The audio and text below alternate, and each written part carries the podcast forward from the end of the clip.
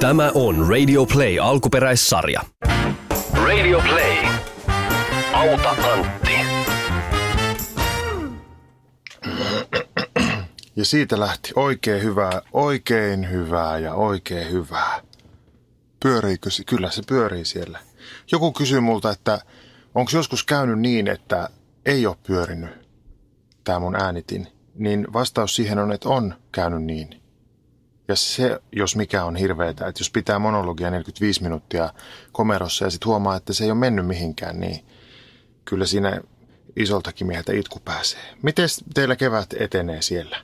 Onko se tuonut tullessaan muutakin kuin tuota, siitepölyallergian ja, ja yllättäviä suruntuutteita? Mulle nimittäin ei ole tuonut. Onko sillä edes kevät vielä? Täällä on. Ja ai niin, vappu oli siellä. Toivottavasti ette tuota hävittäneet ylioppilaslakkejanne tai sielujanne. Mä löysin tuossa taannoin mun ylioppilastutkintotodistuksen, kun mä kolusin tuolla jotain papereita. Ja mä tajusin, että mä en ole koskaan tarvinnut sitä yhtään mihinkään. Ja jos mä sen olisin tiennyt silloin, kun mä sain Englannista syksyn kirjoituksissa eksimian, niin mä uusin sen sitten keväällä, koska mä en ollut tyyty- tyytyväinen siihen. Mä halusin laudaattorin siitä Englannista. Ja sitten mä sain sen kyllä, mutta aivan turhaan, koska mustahan tuli sitten kainalopierutaiteiden maisteri myöhemmin. Välillä harmittaa ihan kauheasti semmoinenkin asia, että lukiolaisena sitä oli niinku kauhean sivistynyt. Ja sitten yhtäkkiä se kaikki vaan valu hukkaan.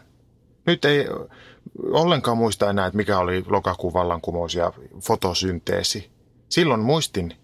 Mutta sit, tota, toisaalta sitten mä olin hirveän laiha silloin ja, ja sit kun mulla oli ihan tosi iso pää, niin mä näytin ihan nuppineulalta. Niin kyllä mä sille ajattelen, että nykyisin menee paremmin, vaikka tässä on jo vähän eltaannuttu. No niin, nyt sitten, hei, mulla on kahvit keitetty, ukko on pakotettu salille ja mulla on muistiinpanot täällä. Nyt ensin otetaan vähän palautteita tähän alkuun. Joo, jaa, juu, itse asiassa joo. Mä sain, mä sain aika, tota, mä sain aika vihamielisen palautteen, joka ei siis itse asiassa ollut edes mulle, vaan palautteen antajille. Ja aluksi mä ajattelin, vaikka se on musta aika hauskaa, niin mä ajattelin, että mä en tietenkään lue sitä. Mutta sitten mä sain tämmöisen palautteen, kuunnelkaapa.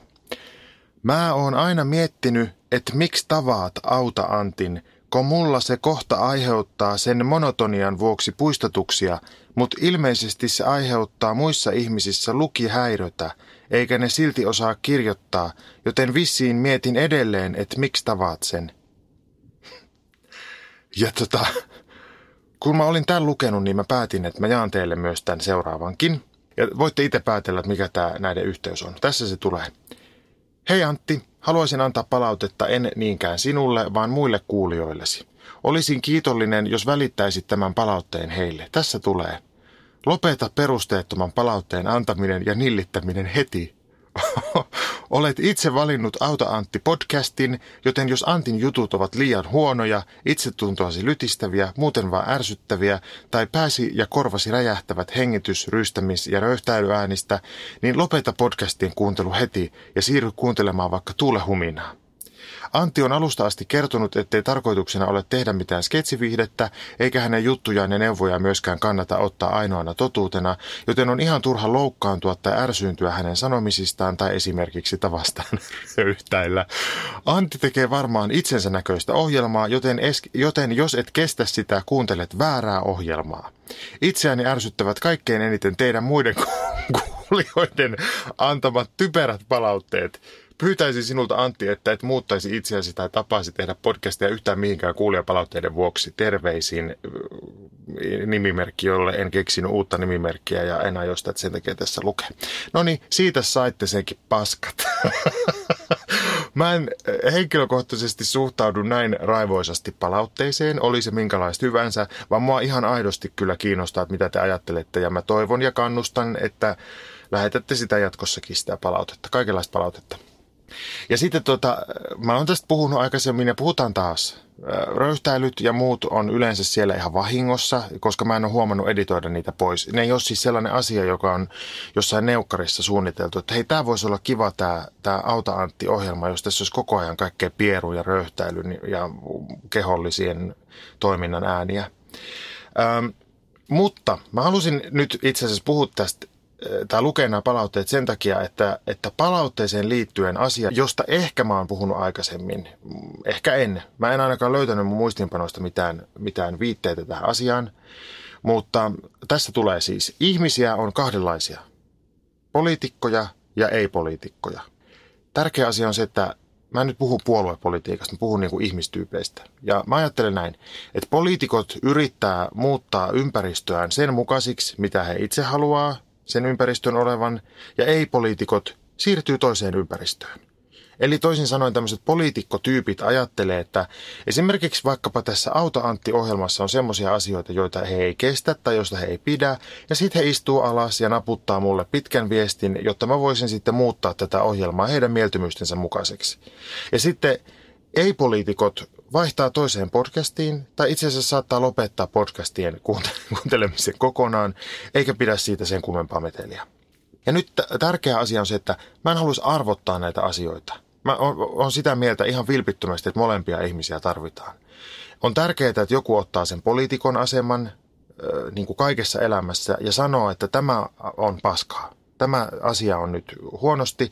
Ja sitten ehkä on toinen poliitikko samassa huoneessa, joka sanoo, että eikä ole. Ja sitten riidellään niistä asioista. Ja minusta se riiteleminen ei ole paha asia, vaan asioista pitäisi riidellä enemmän, myös siis politiikan ulkopuolella. Ja tästä kaikesta huolimatta, tästä riitelyyn kannustamisesta huolimatta, mä tunnustan, että mä oon itse semmonen ei-poliitikko. Ei-poliitikot noudattaa usein tämmöistä nyrkkisääntöä, että jos ei kiinnosta, painu vittuun. Kun Suomi alkoi ahdistaa mua, niin mä lähdin sieltä pois. Kun sitten Brexit tuli Englannissa päälle, mä lähdin pois. Ja ihan, anteeksi, mä tönäisin limuuria tässä. Ja jossain vaiheessa me siis varmaan lähdetään täältäkin.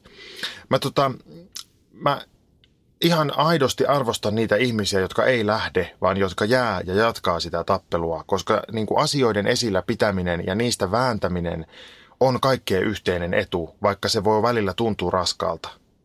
Mä arvostan tämmöisiä poliitikkotyyppejä. Ja sitten toisaalta kyllä mä niin kuin heille naurankin, kun he tulee kertomaan mun DMissä jossain 15 viestissä, että miten mun sanojen lopukkeissa on heille joku semmoinen äänähdys, joka heistä tuntuu ällöttävältä. Mä haluan nyt sanoa tässä samalla semmoisen asian, että, että mä oon saanut siis tästä podcastista niin kuin varmaan enemmän hyvää palautetta kuin mistään mun aikaisemmasta työstä, joten mä oon siitä ihan aidosti todella kiitollinen. Ja, ja muutaman kerran on minullakin vanhalla kyynikolla päässyt itku ihan ilosta, kun ihmiset on kertoneet, että he on vaikka löytänyt yhteyden uudelleen johonkin ihmiseen tämän ohjelman kautta. Ei mikään ole parempaa tekijälle kuin tämmöinen palaute. Mutta tota, sitten realiteetit on sen kaltaiset, että mä oon puhunut aikaisemminkin siitä, että en mä siitä hyvästäkään palautteesta mitään kostu. Paitsi siis, jos silmämunan osalta kostun. Se hyvä palaute ei minun vuokraa maksa, eikä se helpota silloin, kun uuden jakson kirjoittaminen alkaa. Se itse asiassa vähän jopa sotkee sitä, koska sitten pelottaa, että entä jos tämä uusi jakso onkin ihan paskaa eikä auta ketään missään mielessä. Toivottavasti tämä nyt ei kuulosta siltä, tai siis kuulostaa siltä. Mä toivon siitä, että ei kuulosta siltä, että mä valitan tässä hyvästä palautteesta. Mä oon siitä tosi kiitollinen, koska se tarkoittaa sitä, että mun tekemiset ei ole ihan yhdentekeviä, koska yhdentekevyyshän on se kaikista pelottavia asia. Tekijälle siis. Mutta mä haluan muistuttaa, että mä en tee tätä ohjelmaa siitä syystä, että mä voisin lukea jostain, että joku tykkää tästä. Mä teen tätä siksi, että mulla on ihan hirveä vuokra, eikä mulla ole työlupaa eikä töitä. Se on se todellisuus tämän podcastin takana. Mutta siitä huolimatta palaute on edelleen ja jatkossa tervetullutta. Kyllä mä oon kiinnostunut siitä, miten mun jutut vastaanotetaan. Mä sanoin sen jo tuolla aikaisemmin, mä sanoin sen vielä kerran. Mä toivon, että mä saisin sen työluvan kyllä ja semmoisen työn, jossa mä voisin esimerkiksi piirtää pääsiäismuniin semmoisia valmiiksi määriteltyjä kuvia. Että mun ei tarvitsisi ollenkaan olla niin kuin luova. Mä saisin nyhrätä rauhassa munaa. mä sain semmoisen tehtävän Ranskan perunalta pari viikkoa sitten ja mä, mä siis tussutin olla yhtä semmoista mingnon munaa puoli tuntia. Se oli siis ihaninta, mitä mulla on tapahtunut pitkään aikaan. Mutta sitten jos sitten tekisi yritystoimintaa, niin varmaan siihenkin firmaan ennen pitkään tulisi viesti, että voisivatko munien ne pääsiäistivut olla jotenkin vähän vähemmän keltaisia.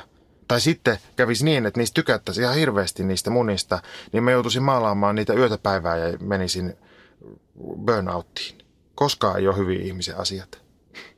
Sen sanon vielä podcasteista, että, että mä teen itse asiassa näitä podcasteja just siitä syystä, että ihminen valitsee itse, että kuunteleeko se niitä vai ei.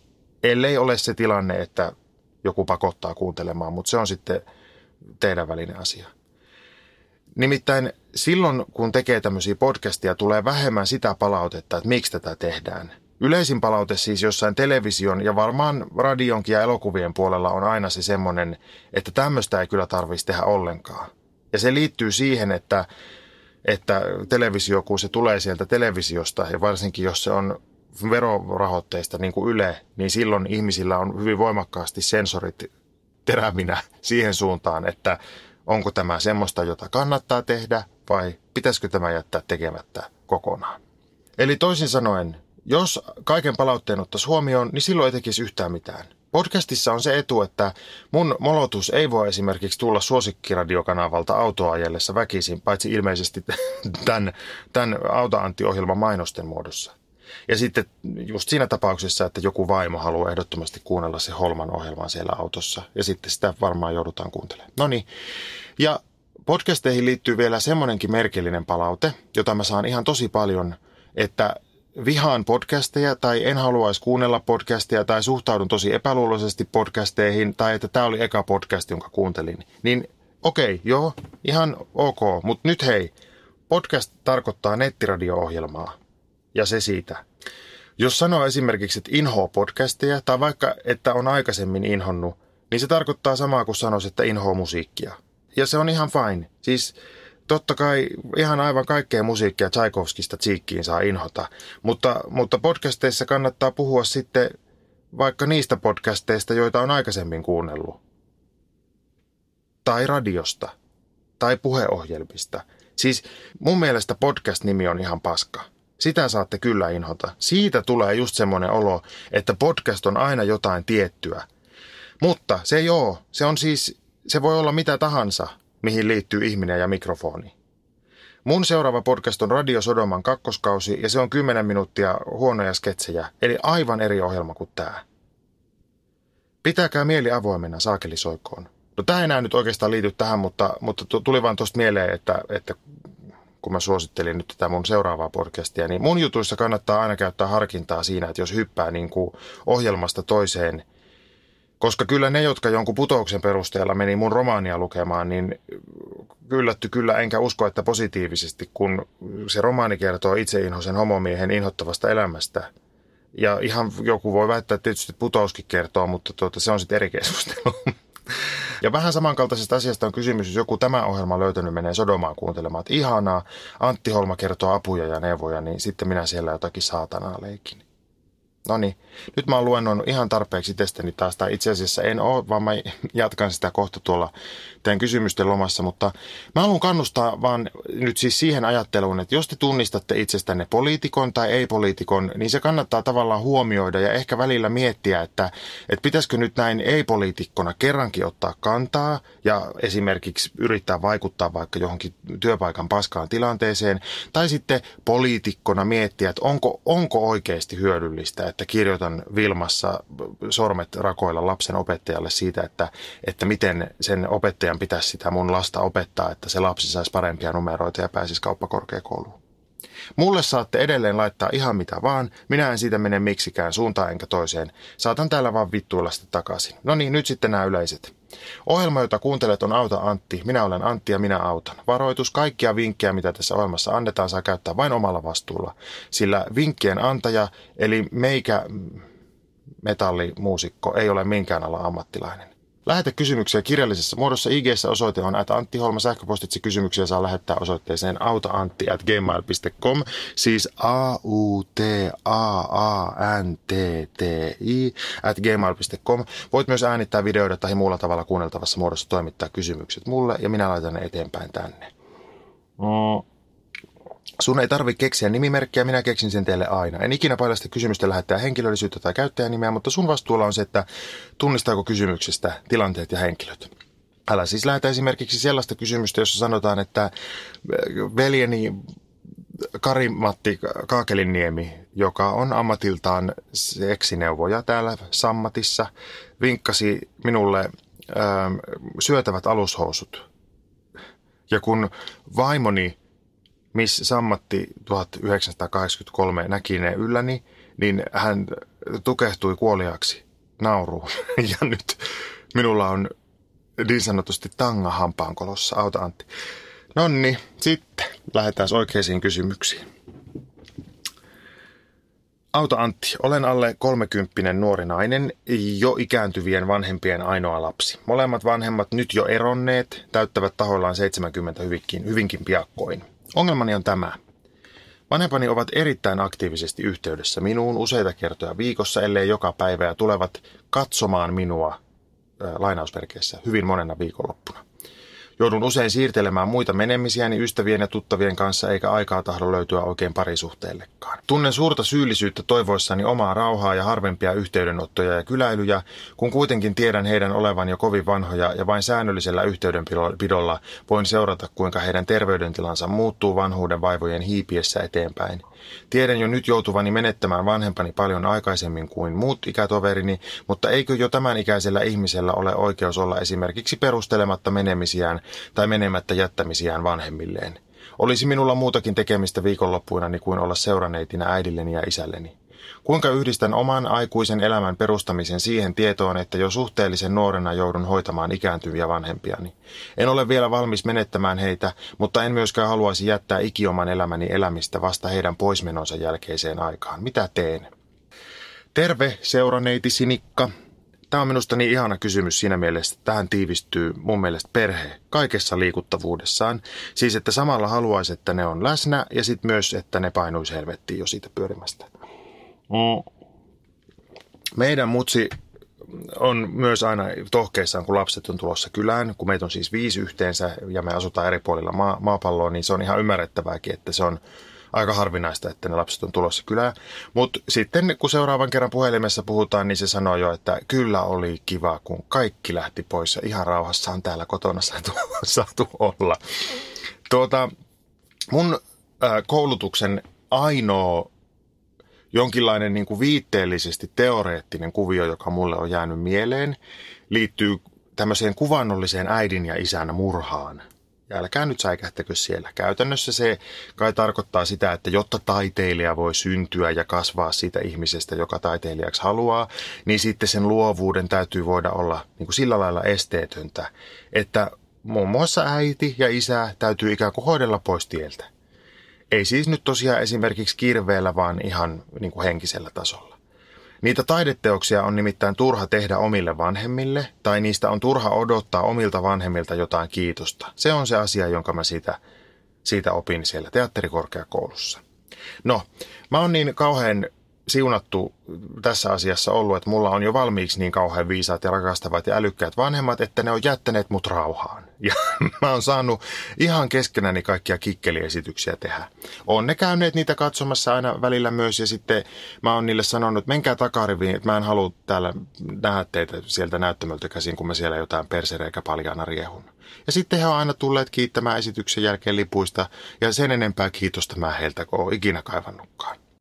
Sitten, mulla on myös kavereita, joiden vanhemmat on ollut hyvin kiinnostuneita siitä lapsensa urasta ja elämästä ja tarjonneet paljon mielipiteitä, mistä taas on sitten voinut seurata ja seuraa tänä päivänäkin vielä hyvin kireitä tunnelmia. Koska vaikka vanhemmat olisi esimerkiksi taiteilijoita tai taidealalla, niin jokainen taiteilija, myös jos ne on taiteilijan lapsia, niin joutuu etsimään se oman tiensä. Puhumattakaan siitä, että ne vanhemmat ei ole taiteilijoita ja tyrkyttää niitä näkemyksiä.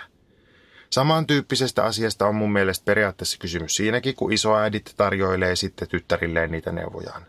Nehän voi olla ihan hyviäkin ne äitiysneuvot, mutta kaikkien äitien on se oma äitiys löydettävä. Ei siinä auta muiden viisaudet, ei edes oman äidin viisaudet, mutta ne, ne isoäidit usein unohtaa sen, että ne ei auta ne viisaudet.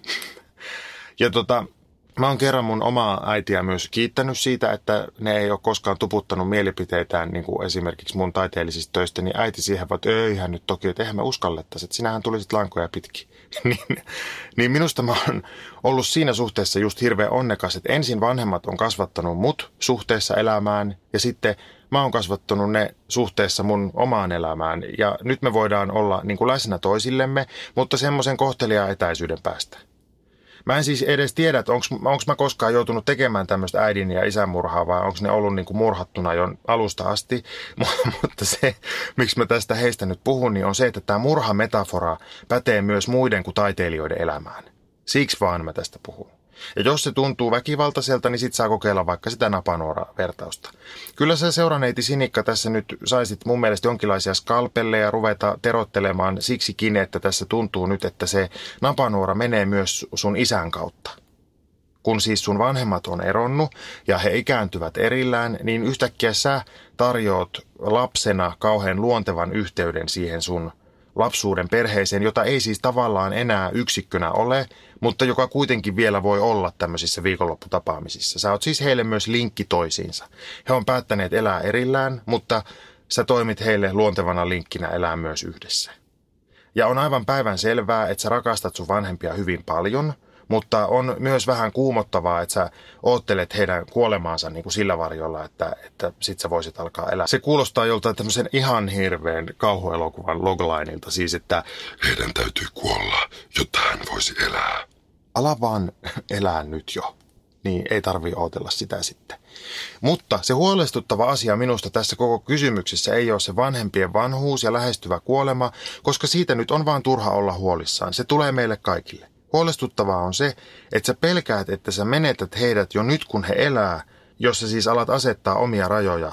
Siis mulle tuli semmoinen käsitys, että sä pelkäät sitä, että he suuttus siitä niin paljon, että sulla olisi oma elämä. Mutta siitä tässä vaan on kysymys. Sun elämästä ja sun rajoista, joita sun vanhemmat ei tällä hetkellä kunnioita, todennäköisesti myös siitä syystä, että niitä ei oikein ole. No niin, nyt olisi sitten hirveän helppo sanoa vaan, että puhu niille, istu alas ja käy keskustelu, mutta kaikki tajuu, että jos joku asia on muuttunut käytännöksi, niin sen purkaminen voi olla ihan kohtuuttoman vaikeaa. Esimerkki. Mulla oli tuossa lähellä semmoinen lempi diner, siis tämmöinen amerikkalainen ruokala, jossa mä tykkäsin käydä, mä inhosin sitä, mutta mä myös rakastin sitä. Ja mä olin siellä joka toinen päivä vähintään. Ja mun perusannos siellä oli Crunchy Ranch Salad – ja aina kun mä menin sinne, niin mun lempitarjoilija kysyi vaan the usual, ja sitten mä sain sen crunchy ranch saladin sieltä listalta. Mutta joskus mä otin sitten rohkeasti myös jonkun toisen salaatin, niin sitten jostain syystä se tarjoilija tarjosi siihenkin aina sitä ranch-kastiketta, koska ilmeisesti se oli ajatellut, että mä otan sen crunchy ranch saladin siksi, että mä tykkään niin paljon siitä ranch-kastikkeesta, mutta se ei ollut ollenkaan se syy. Vaan se, että se salaatti oli minusta hyvä ja siinä oli hyviä aineksia ja sen nimessä vaan sattui olemaan se ranch. En mä sitä kastiketta siihen valinnut, kun se tuli sen kyljessä. Ja yleensä mä en edes paljon laittanut sitä kastiketta siihen, koska mun mielestä se ranch-kastike ei ole erityisen hyvää. No, se meni konkurssiin se diner ja mä rupesin käymään sitten toisessa dinerissa tuolla vähän kauempana. Niin yhtenä iltana se mun suosikkitarjoilija oli tullut sinne töihin. Ja me juteltiin siinä sitten hetki ja mä tilasin siellä sitten Big Apple Saladin, jonka mä aina syön siellä. Niin sit se kysyi, että ranch dressing, yeah? See, I remember. Ja mä voin sanoa, että ei, ei vittu, ei sitä ranchia, koska Big Apple Saladin se ei käy yhtään. Mutta mä en uskaltanut sanoa sille, koska se oli niin iloinen, että se muisti. Ja nyt se on siellä koko ajan töissä. Mä joudun koko ajan syömään sitä ranch-kastiketta. Tää on hirveä tilanne. Voitte sitten ymmärtää. Mä oon oppinut siis tässä kaupungissa puolustautumaan hyökkäyksiltä, mutta ystävällisyydeltä puolustautumista mä en niin kuin vielä osaa. Niin ajatelkaa, jos mun tilanne on tämmöinen, niin miten omille vanhoille vanhemmilleen, jotka on tottunut kyläilemään koko ajan ja varmaan luulee myös, että se on hirveän hyvä asia se kyläily, niin miten niille voi sanoa, että nyt riittää tämä vainoaminen? Toinen neuvo mikä olisi liian helppo antaa, olisi se, että tee se niin kuin vanhempien murha kerralla. Ihan tämmöisellä niin kuin pommilla. Ilmoita niille, että nyt ette voi tulla kahville, koska aion harrastaa perseseksiä keittiön lattialla koko viikonlopun yhden sedän kanssa, jonka nimeä en vielä tiedä. Jossain brittiläisessä TV-sarjassa voisi käydä noin, mutta en mä sitäkään tapaa sulle suosittele. Jätetään ne brittiläiset TV-sarjat sinne saarivaltioon. No niin, kysymys ei sitten kuitenkaan ole sun vanhemmista, vaan susta. Ja sun pitää nyt lopettaa se päivien laskeminen. 70 voi elää vielä 30 vuotta. Voi myös olla niin, että se tukehtuu kirsikan kiveen huomenna. Elämää ei voi eikä kannata elää sillä tavalla, että laskee omia tai muiden jäljellä olevia päiviä, vaikka ne olisi omat vanhemmat, joiden päiviä lasketaan. Toisaalta totta kai voi ja saa ja varmaan vähän pitääkin ajatella, että läheisilleen pitää järjestää aikaa välillä ihan järjestämällä, koska elämä myös menee sitten helposti siihen, että sitä aikaa ei ole kenellekään. Ja toivottavasti tilanne ei ole semmoinen, että sä oot antanut niille sun avaimet. Jos on, niin hätä ei ole tämän näköinen, vaan sitten mun ehdotus on, että alat tehdä retkiä viikonloppuisin. Ei tarvitse tehdä kauas, mutta lähdet sillä tavalla harjoittelemaan sitä napanuoran nirhimistä ja äidinmurhaa sillä, että lähdet retkelle. Etkä hirveästi anna siitä heille mitään informaatiota. Sanot vaan, että olisi ollut tosi kiva, jos olisitte tulleet, mutta mä oon nyt retkellä. Se retkihän voi siis suuntautua ihan mihin vaan, vaikka elokuvateatteriin, tai teatteriinkin, tai naapurikaupungin kapakkaan. Ja oo yötä jossain edullisessa hotellissa. Jos on semmoisen varaa, niin meet yksi retkelle sinne. Katot siellä televisiota ja syöt sipsejä. Sitten kun sun vanhemmat on selvinnyt hengissä tästä kauheasta pettymyksestä, että se, ne ei saa niiden kolmekymppisen tyttären huomiota joka viikonloppu, niin ne varmaan panee sitten niinku pökköä pesään ja on surullisia ja saattaa jopa syyllistää. Niin tämä on nyt tässä sun sankaritarinassa se suurin koettelemus. Ja se selviit siitä sillä tavalla, että mietit itse päivän joskus tulevaisuudessa, jolloin haluat heitä nähdä ja ilmoitat sen heille. Ja he varmaan loukkaantuu, koska he oli jo ehtinyt suunnitella, että he tulee nyt kyllä kaikkina viikonloppuina ennen sitä päivääkin sinne sun nurkkiin pyörimään. Ja nyt heillä sitten menee niinku suunnitelmat uusiksi. Että miksi heitä tällä tavalla niinku inhotaan. Tämä on sen takia se suurin koettelemus, että tässä vaiheessa sankaritarinoissa sankarin tekisi usein mieli antaa periksi, niin kuin vaikka Sormusten herrassa Frodon. Mutta silloin täytyy vaan pysyä kovana ja miettiä sitä palkintoa, joka tässä tapauksessa voi olla jopa se, että saa oman elämänsä itselleen. Sä voit koittaa myös valehdella, että sulle on esimerkiksi tulossa vieraita, vaikka ei siis oliskaan, mutta siitä tulee usein tosi paha mieli sit valehtelemisesta. Siksi kannattaa oikeasti tehdä retki ja toistaa niitä retkiä siihen asti, että ne sun vanhemmat ymmärtää, että nyt sun täytyy saada elää sun elämää. Surullista ei ole se, että ne jonain päivänä kuolee, vaan se, että ne ei osaa antaa sulle tilaa. Teidän pitää pystyä kehittämään semmoinen systeemi, että te voitte rakastaa toisianne ja olla läsnä toistenne elämässä ilman, että siitä elämisestä tulee mahdotonta, kun te olette ihan kylkikyljessä. Tsemppi peukut nyt täältä komerosta ja siihen liittyen eh, muuten vielä semmoinenkin, että, että tota, muuttaminen on myös aina hyvä. Ei vanhat vanhemmat yli 300 kilometriä eestaansa jaksa joka viikonloppu ajaa. Seuraava kysymys.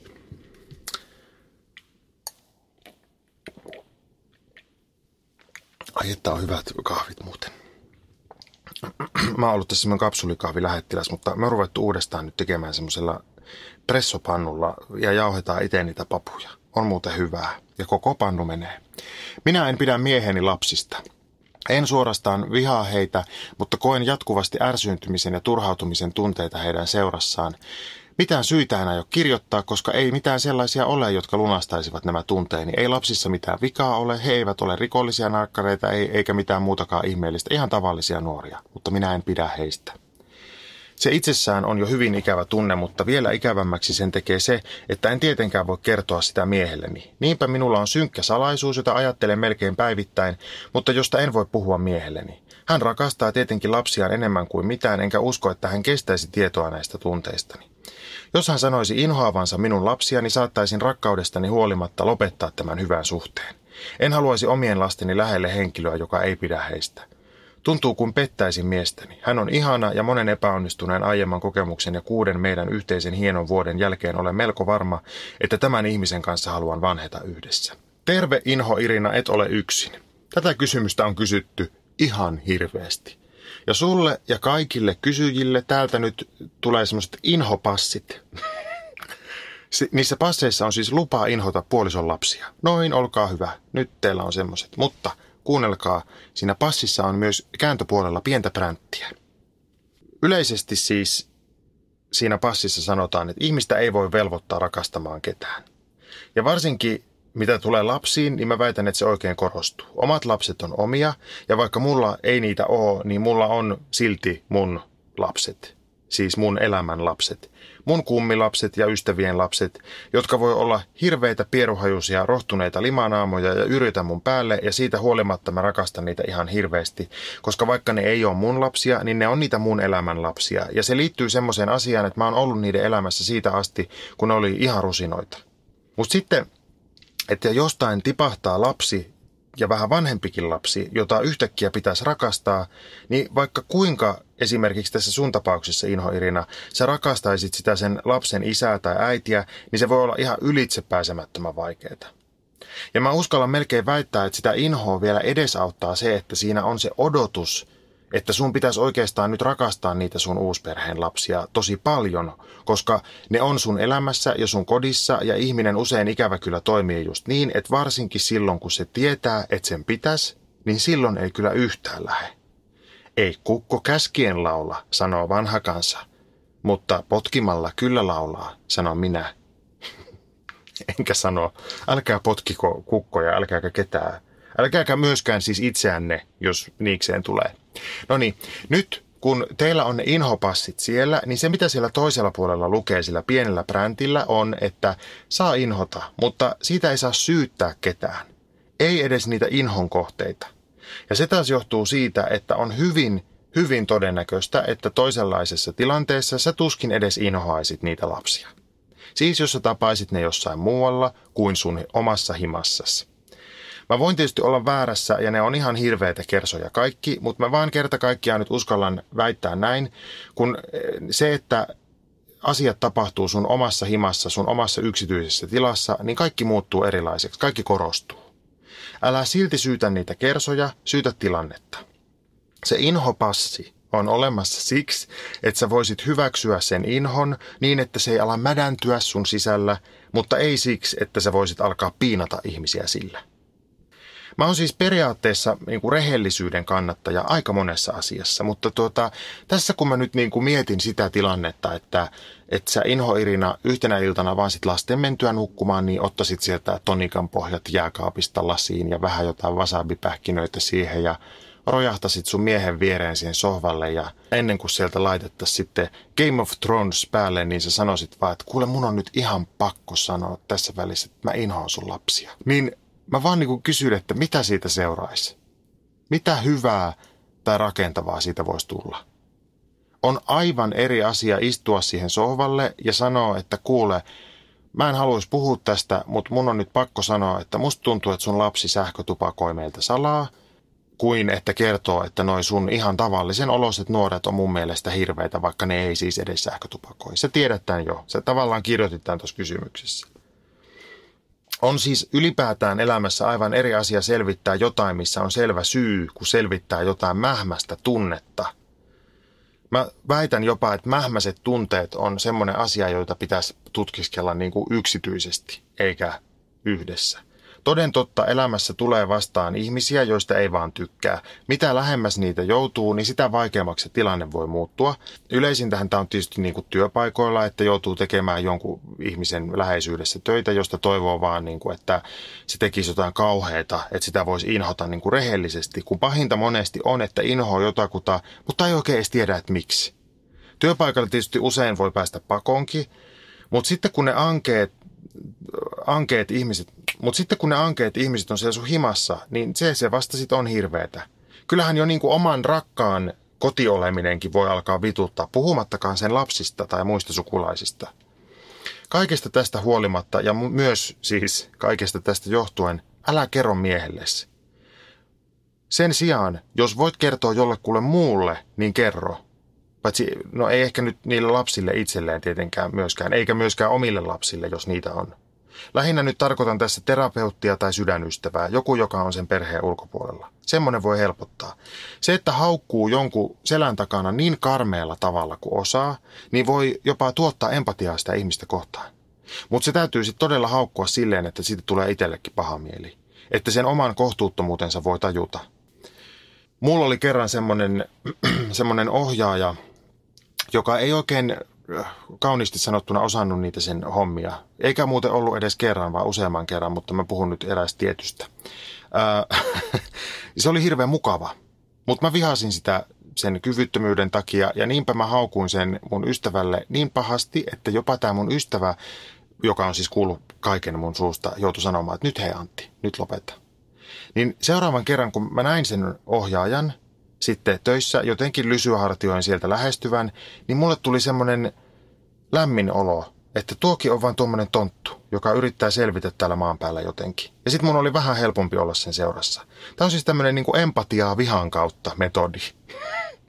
Mutta Inho Irina, koita luopua siitä ajatuksesta, että sun pitäisi rakastaa niitä teinejä. Ei sun tarvii, mutta sä voit välittää niistä niin kuin ihmisinä tai läheisinä. Tai vähän niin kuin ankeina kämppiksinä, koska jossain vaiheessa ne on nimittäin vaihtamassa sitä kämppää. Seuraava kysymys, mutta sitä ennen pieni kahvi. Dear Antti, tarvitsisin neuvoja isäsuhteen korjaamiseksi.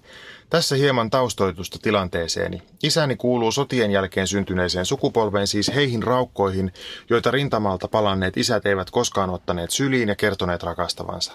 Tämän lopputuloksena kasvoi mykkä, juro ja tunnekylmä mies, joka kuitenkin tekemisen kautta pyrki paikkaamaan sitä, mitä ei koskaan oppinut ilmaisemaan sanoilla.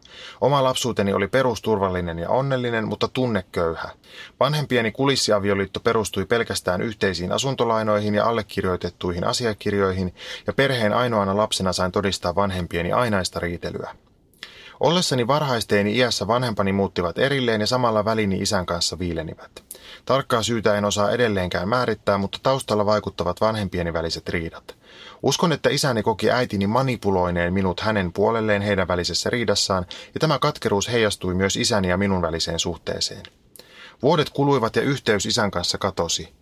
Näiden vuosien varrelle on osaltani lukeutunut valmistuminen lukiosta ja yliopistosta, matkat ympäri maailmaa, muutot eri maihin ja kaupunkeihin, lukuisat työpaikat sekä muut onnistumiset ja epäonnistumiset, joista isäni on kokonaan jäänyt paitsi. Tämä harmittaa ja tekee minut surulliseksi. Kuitenkin samaan aikaan yhteyden luominen uudelleen isän kanssa tuntuu mahdottoman vaikealta, jopa ahdistavalta.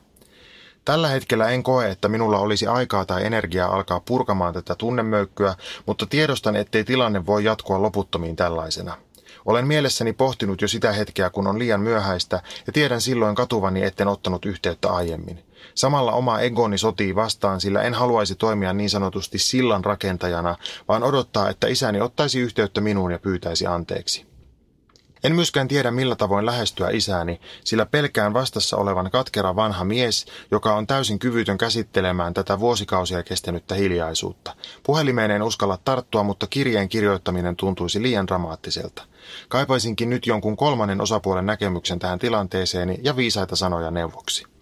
No niin, isäsuhde Iiris, viisaita sanoja et tule saamaan, mutta tältä tulee tätä molotusta. Tässä on nyt niin sanotusti monta monessa tässä kysymyksessä. Ja mä sanon heti tähän alkuun, että totta kai mä ymmärrän sen, että tämmöisessä sähköpostiviestissä ei saa koko kuvaa mitenkään kerrottua eikä pidäkään. Ja että kaikki tiivistyy semmoisiksi luonnehdinnoiksi, mutta kyllä mä silti nyt sanon, että aikamoinen roolianalyysi sulla oli tässä tehtynä sun isästä.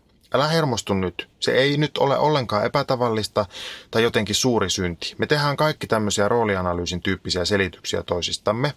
Ja siis termi tulee tietenkin näyttelijän työstä ja näyttelijän teknisesti roolianalyysi tarkoittaa sitä, että se on semmoinen työkalu näyttelijälle, jossa tutkitaan, että mitä se käsikirjoitus sanoo siitä näyteltävästä henkilöstä. Sitten seuraava vaihe on se, että mietitään, että onko se totta, se mitä se käsikirjoitus sanoo. Siis esimerkiksi, jos vaikkapa Hamletissa Rosenkrantz sanoo Hamletille, että taidat homo olla ystäväiseni, niin kuin kaikki Shakespeareisen lukeneet tietää, että siellä sanotaan, niin sitten mietitään, että onko todella Hamlet homo vai valehteleeko siinä se toinen henkilö hänelle. No, sitten seuraava askel on se, että monesti näyttelijää kannustetaan myös itse miettimään sille henkilölle niitä asioita, joita siinä tekstissä ei kerrota. Esimerkiksi, että okei, okay, tämä mun Hamlet on opiskellut johdon assistentiksi ja sillä on herpes, joka aina keväisin puhkee ja aiheuttaa sen takia epävarmuutta näissä suhteissa. Ja sitten sen lisäksi niin Tätä mun Hamlettia niin Jonsku-niminen poika veti liukurilla naamaa Johanneksen kirkon päiväkerhon pulkkamäessä lapsena. Tämmöinen siis tapahtui mulle lapsena, niin mä voin sitten tässä yhdessä tämän mun Hamletin kanssa niin jakaa tämmöisen kokemuksen, joka vaikuttaa sitten siihen meidän olemiseen. Ja sitten tämä kaikki pitäisi pystyä näyttelemään. No hei, nyt sitten. Mä teen ehkä ison sivuaskeleen tästä kysymyksestä tavallaan ja tavallaan en ja selitän teille, miksi teatteri on usein niin kauheata. Sekin on muuten ollut yksi kysymys, mikä multa on kysytty. No, mutta se johtuu siis just tästä roolianalyysistä usein, varsinkin silloin, kun puhutaan draamasta. Eli siellä me näyttelijät, jotka pääasiassa ollaan tyhmiä kuin saappaat, puhutaan ihmisestä ja psykologiasta. Ja tämä on yksi niistä syistä, miksi mä lopetin teatterin tekemisen aikanaan, koska mä en enää kestänyt sitä, että me työryhmät istutaan niin kuin ringissä siellä näyttämöllä viikkotolkulla ja puhutaan niistä meidän roolihenkilöistä ikään kuin psykologisesti. Ja se psykologisointi ei perustu millekään muulle kuin jollekin mututuntumalle, se, niin kuin esimerkiksi tämä podcast-ohjelmakin, mutta itsepä kuuntelette. No niin, ja sitten se psykologisointi johtaa sen näyttämällä semmoisiin luonnehdintoihin, että, että tämä ei ole tapahtunut tämä asia, mutta tämä olisi, voisi olla tapahtunut. Näin nämä asiat koetaan.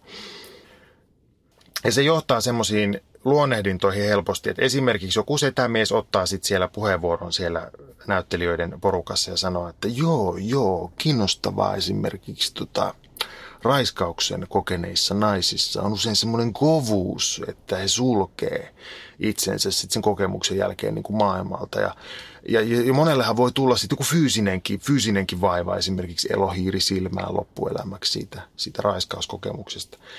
Ja sitten kaikki niin kuin nyökyttelee siellä ringissä, ikään kuin tämmöinen jotenkin olisi niin kuin relevanttia ajattelua. Koska tietysti kun ollaan työpaikalla, niin harva siellä uskaltaa sanoa myös, varsinkin jos nuoremmista kollegoista on kysymys, että hei, hei anteeksi, toi on ihan paskaa. Koska sitten siitä tulisi ikävä tunnelma ja sitten joutuisi ehkä kuuntelemaan sitten kun se myöhemmin se sitä mies, jos hirveät kännit kapakassa, niin huutoa. Että miksi sä tuolla tavalla tuut mua nöyryyttää muiden kollegoiden edessä kuules senkin junnu. Ja tota, sitten tämä kaikki johtaa siellä näyttämöllä semmoiseen niin tekniseen keskusteluun, että okei, nyt tässä on tämä kohtaus, jos tämä niin kuin katkee, tämä mun Hamlet niin kuin henkisesti, niin musta niin kuin tuntuu itse ihmisenä, että jos mä niin kuin oikeasti katkeisin niin kuin henkisesti, niin mä oksentaisin. Mutta nyt mä en kyllä tiedä, että voinko mä oksentaa, niin kuin, että jos meillä on vaikka 30 esitystä, niin voinko mä oksentaa niin kuin joka kerta, että mullahan voi niin kuin mennä vaikka kiilteet hampaista, että voitaisiko me tehdä mulle joku niin kuin teko-oksennuspussi ja sitten lopulta joku tarpeistohoitaja rakentaa teko-oksennuspussia sieltä. Ja sitten lopulta käy niin, että kaikki vaan raivoo ja huutaa toisilleen niissä esityksissä, kun näyttelijät on tajunnut, että ei kannata niin kuin, yrittää psykologisoida ollenkaan, kun ei siitä tunnu tulevan mitään. Kannattaa vaan huutaa ja raivota, niin yleisö luulee, että tässä on niin kuin, jotenkin tulta ja tulikiveä tässä esityksessä. Ja siksi teatteri on niin kauheita usein.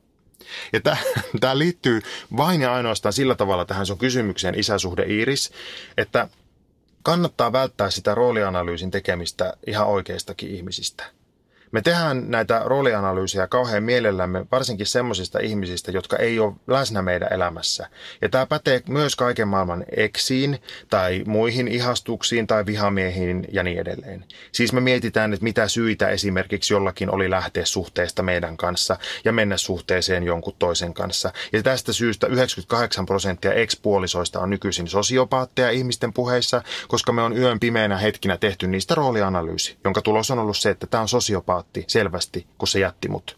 Ja sulla on tässä nyt just historiaa sun isälle, ja sä tunnet sen historian aika hyvin, ja sillä historialla sä selität hänen tekemisiään, ja sitten on esimerkiksi nämä sun vanhempien väliset riidat, ja tämä välien katkeaminen, joka on sitten tämän etäisyyden myötä mahdollistanut sen, että sä oot päässyt tekemään tämmöisen roolianalyysin.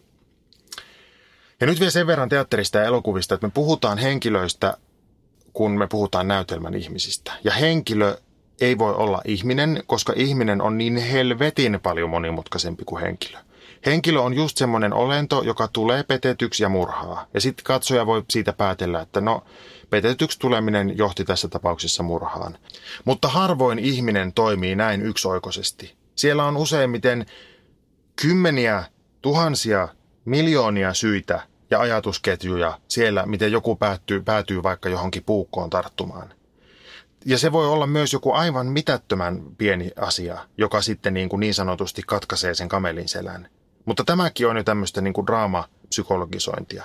Ja sen lisäksi mitättömyydestä tulee usein kauhean huonoa draamaa, koska draama on aina joko kohotettua tai litistettyä elämää, ja se riippuu vähän tekijöistä. Mun pointtini nyt, hei, kaverit, on se, että sun isä ei ole henkilö, vaan ihminen. Ja jotta sä voisit kohdata sen ihmisen, niin sun pitää nyt laittaa tämä sun roolianalyysi uuniin ja ottaa yhteyttä siihen sun isään. Sä kirjoitat tässä, että sä et halua toimia sillanrakentajana, vaan että sun isän pitäisi ottaa yhteyttä. Sä pelkäät, että siellä on vastassa kyvytön katkera mies, joka ei pysty käsittelemään asioita. Puhelin on liian pelottava, kirje liian dramaattinen ja nämä kaikki sun mainitsemat asiat on tekosyitä, tekosyitä, tekosyitä. Mä oon nyt pahoillani, että mä oon näin julma sua kohtaan, mutta sen verran roolianalyysiä voidaan tehdä, että päätetään yhdessä, että se sun isä on sen verran vanhan kansan mies, että se ei nyt osaa sulle soittaa. Ja älä toista sitä perintöä, vaan soita sä sille. Ja sano, että tässä minä, sun lapses, on tulossa sinne päin ja olisi tosi kiva tavata. Draamasta vielä senkin verran, että me ei voida käsikirjoittaa sitä, miten kohtaamiset toisten kanssa menee. Miten toinen ihminen on meidän kanssa ja mikä on se lopputulos. Voi olla, että se kohtaaminen on just katkera ja vihamielinen, mutta sä et voi tietää sitä ennen kuin sä oot kohdannut sen sun isän. Ja se voi olla kaikessa pelottavuudessa aika kaunis asia, kun sä katsot sen sun isän silmiin, niin sä saatat nähdä siellä ihmisen, etkä henkilöä. Joskus semmoista käy muuten myös teatterissa, mutta aika harvoin. Seuraava kysymys.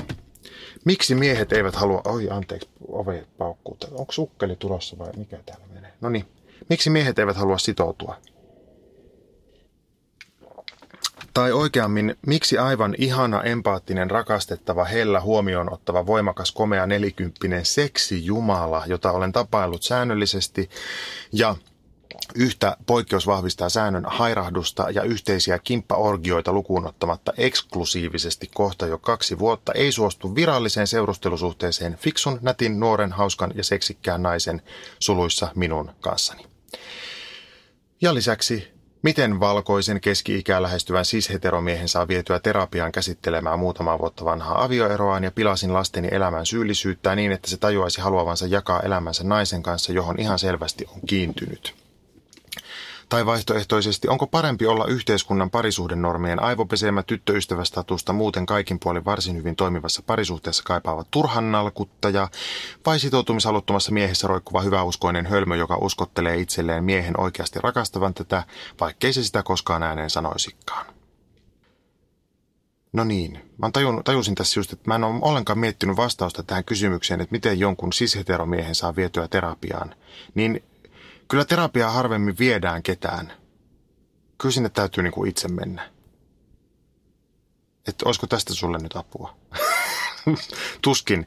Mutta nyt varsinaiseen pihviin, joka tässä nyt grillillä niin käristyy. Voi luoja sen, että antakaa nyt anteeksi. Mä, mä en ole hyvä tässä, että mä improvisoin. No niin. Mä oon yrittänyt tässä sarjassa välttää vastakysymyksiä, koska niissä ongelma on tietenkin se, että te ette pääse vastaamaan.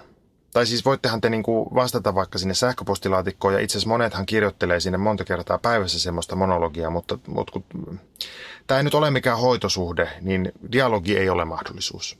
Siksi mä painotan, että tämä kysymys ja nämä muutkin kysymykset tässä sulle sitoutumissilja on ihan keskenäs pohdittavaksi. Ja ensimmäinen niistä on tämä. Mitä tarkoittaa virallinen seurustelusuhde? Minusta tuota, nimittäin tuo teidän suhde kuulostaa ihan seurustelulta. Niin mitä sun mielestä pitäisi muuttua, että siitä tulisi virallista? Tuosta käy tuosta kysymyksestä ilmi, että se mies ei suostu sanomaan ääneen, että se rakastaa sua, niin ootko ajatellut, että se ei ehkä rakasta? Tai ehkä se haluaa sulta kaikkia niitä asioita, joita seurustelu tarjoaa tai voi tarjota, eli läheisyyttä, seksiä, seuraa, lämpöä, tukea, kumppanuutta ja välittämistä. Ja ehkä tuota, hän voi niin kuin tarjota näitä kaikkia myös sulle, mutta koska hän ei tunne rakkautta, niin hän ei sen takia halua sitoutua. Hän ajattelee, että hänen täytyy pitää se auki se ovi muuallekin, että se rakkaus voisi jostain vielä hänen elämänsä tulla. Mutta pidetään siihen asti tässä kyljessä tämä mimosa, jota ei hirveästi tunnu haittaa, vaan se, että mä en rakasta häntä. Tämä on toki vain yksi vaihtoehto. Toinen vaihtoehto on sitten niin kuin tympeempi, ja se menee tässä ohjelmassa siihen vanhaan tuttuun osioon heteromiesten maailma. Sä et ole nimittäin suinkaan ainoa nainen, joka täällä on tätä ihmetellyt. Ja nyt mä sukupuolitan anteeksi pyytelemättä. Mä uskon siihen, että moni heteromies haluaa kaiken. Se haluaa sen perheen ja sen turvan, mikä siihen liittyy, mutta myös samaan aikaan vapauden ja jätkäporukkojen loputtomat illat. Ja siksi monen heteromiehen elämä on näiden kahden asian välillä vemputtamista että painetaan punaista luuria vaimolle siinä MS Salmonellan kävelysillalla just kun ollaan astumassa sinne kuutoskannelle, mutta sitten kahden päivän päästä odottaa myös, että voisi saada halin ja, ja tuota, kokista kotona vaimon tarjoilemana. Tämä on niin tunkkanen kuva, että mä mietin, että puhunko mä tästä edes tässä ohjelmassa, koska olisi niin kuin kiva tarjoilla joku raikkaampi näkökulma, mutta mä en ole niin kuin varma, että onko semmoista olemassa. Mä oon nimittäin koko mun aikuisen elämän seurannut vierestä naisia, jotka soittelee miestensä perään, kun ne miehet ei halua tulla kotiin. Lapset itkee taustalla ja maitoa pitäisi saada kaupasta, mutta just nyt on poikien ilta taas. Eikä katso kansalaisuutta, eikä yhteiskuntaluokkaa, naiset soittelee perään. Eikä muuten katso sitäkään, että kuinka feministinen on se nainen, joka on tässä suhteessa.